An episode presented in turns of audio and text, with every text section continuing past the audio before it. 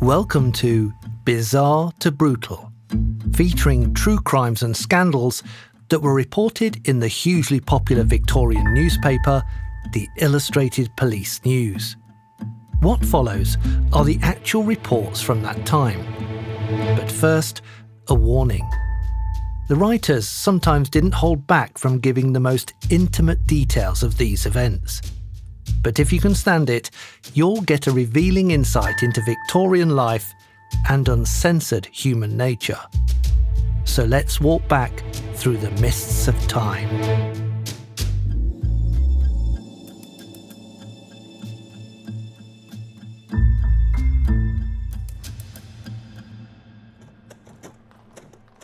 Twenty fifth of July, eighteen sixty eight. Extraordinary case.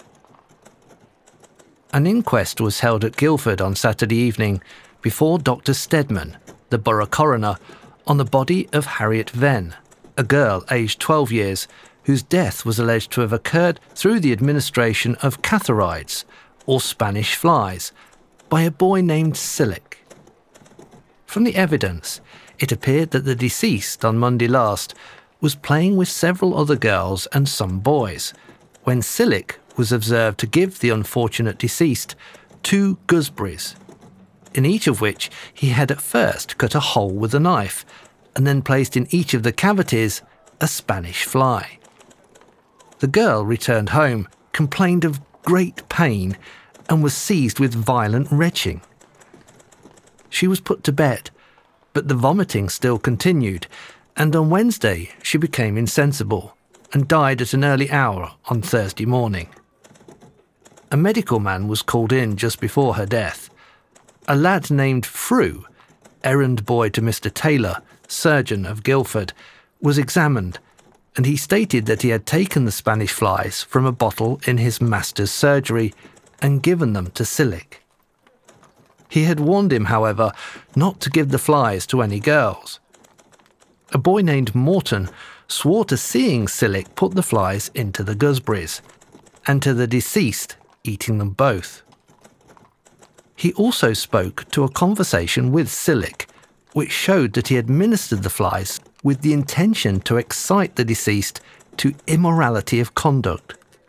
One of the girls present at the time was also examined, and she stated that a gooseberry was offered to her, but she was afraid to eat it because she saw Sillick put a fly into a hole which he made with a pocket knife the deceased ate two, although witness told her not to do so.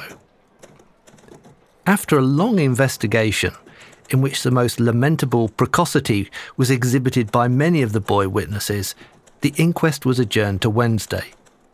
Mr. Superintendent Law was present to watch the case on behalf of the borough authorities.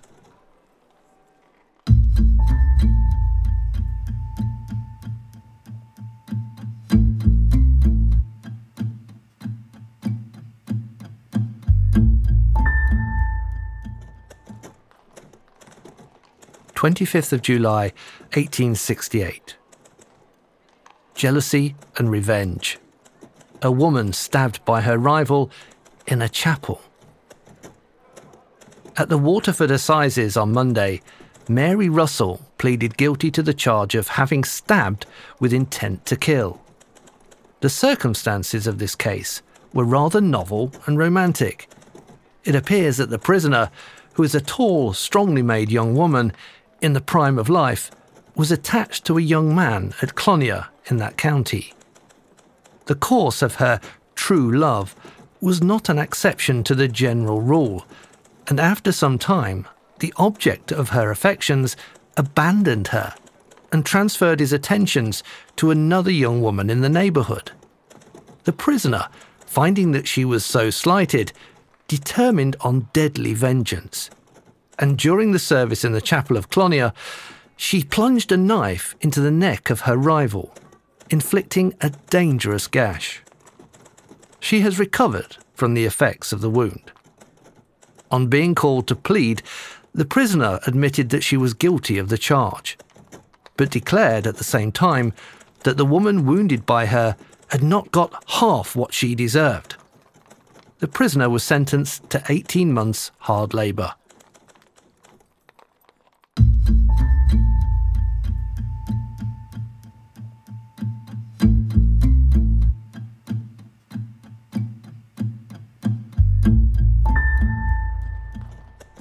15th of August 1868.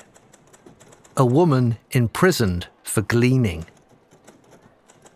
At the Chester Police Court, before the Mayor, Mr. Johnson, and Mr. Smith, a poor woman named Sarah Jones appeared on a summons charging her with stealing a quantity of wheat, the property of Mr. Roberts, farmer. Mr. Churton, solicitor, appeared for the complainant who stated that on the 29th he saw the prisoner picking up wheat at the bottom of a field from which they were carrying the crop. He sent a boy to her, but she did not go away. He went down to her himself and took from her a handful of wheat, and she went away.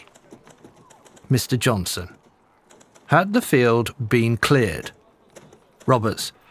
Not quite. We were just finishing taking away the rakings. Mr. Johnson. Was there any wheat except on the ground where she was? Roberts. No, it had been raked there, but I've had such a great deal of damage. I want to make an example. Defendant. Mr. Roberts, didn't I tell you I was very sorry? I thought there was no harm. Yes, you did, but I want to make an example of someone. The Mayor. To defendant. What have you to say? Defendant. Well, gentlemen, I didn't think I was doing any harm. I was going home and I thought I would pick up a few ears to please the children. I told Mr. Roberts I was very sorry and gave him the corn when he said it wasn't allowed. I am very sorry. The Mayor, after consulting with Mr. Smith and the clerk, You must go to jail for seven days great sensation. Mr. Johnson, the magistrate, throwing up his hands and saying, I won't be a party to that. Seven days? All the papers in the country will be down upon us. The defendant turned very pale and, bursting into tears, said, Seven days for that?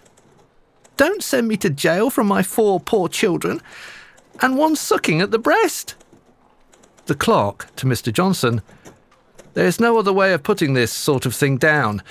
There are many complaints. Mr. Churton said, while Mr. Roberts wished for some punishment, he did not ask for so much as that. After some further consultation between the magistrates, the mayor said, You must pay a fine of five shillings sixpence damages and costs of three shillings, or go to jail for three days. The woman was then removed and ultimately sent to jail, as the money was not forthcoming.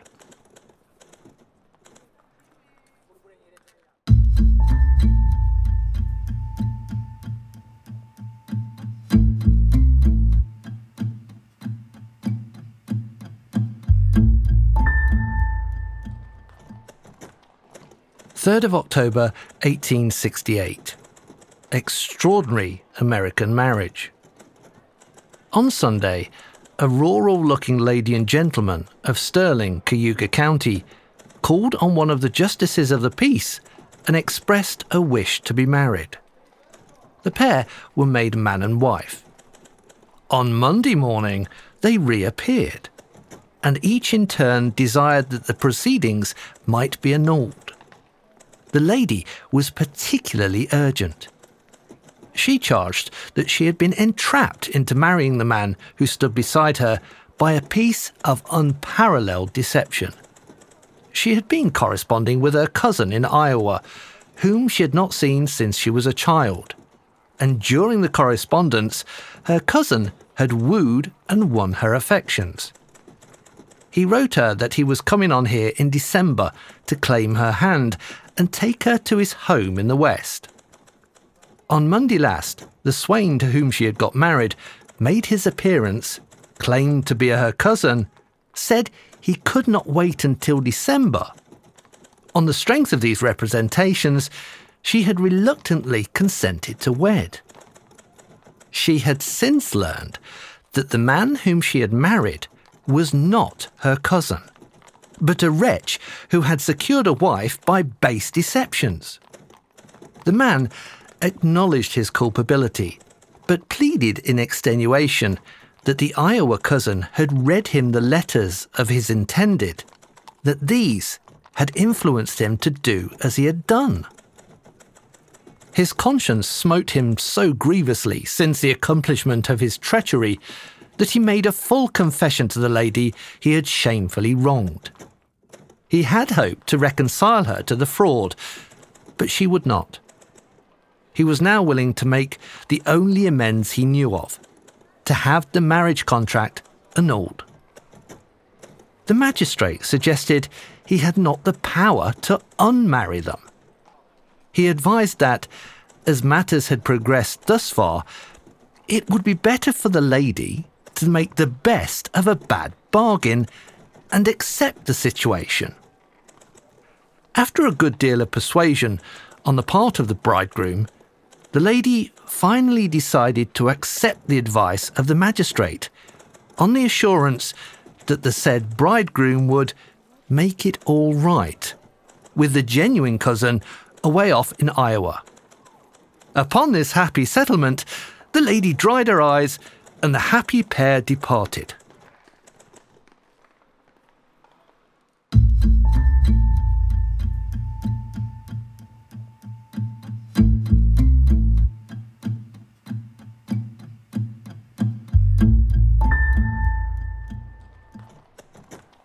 17th of October 1868. Committal of the Wise Woman of Whitechapel. Louisa Kinghurst, alias Rebecca Spiller, 26, living at 7 Old Cable Street, Whitechapel, where she had been gaining a living as a fortune teller, has been charged before Mr. Newton with having obtained several sums of money and diverse goods with intent to defraud.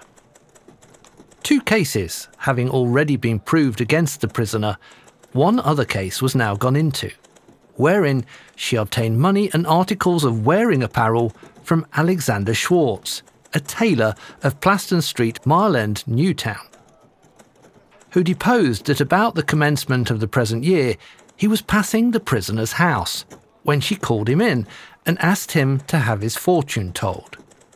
He consenting, she shuffled a pack of cards, counting and muttering, and then said that she had read great things for him, and that a power was placed in her by which she could make him very rich, and make all the girls love him. He paid her sixpence for telling his fortune, and said that he should like to be rich and loved by the girls. She then said that if he would give her something to charm with, she would do it for him. And he believed it and gave her a woolen shirt to the value of 10 shillings, which she said she would return the next day. When he went the next day, she said it would not do, that she must have a linen shirt, which he gave her, although she did not return the woolen one. That shirt, which was worth five shillings and sixpence, she promised she would return in two days. But when he went again, she said she could not charm unless she had some money, and at her request, he gave her 30 shillings, which she was to refund in two days after she had worked the charm. He went to her house in two days, but although he heard her speaking, he was told she was not at home. In the consciousness that he had been done, he repeatedly called at her house. But she was never at home, nor did he see her till that day, having ceased to call for about three months past. In answer to the magistrate, witness said, amidst much laughter, that he believed the prisoner when she said she could make him rich and make all the girls love him. The prisoner said that was all a lie, and the depositions being completed, she was sent for trial on three charges.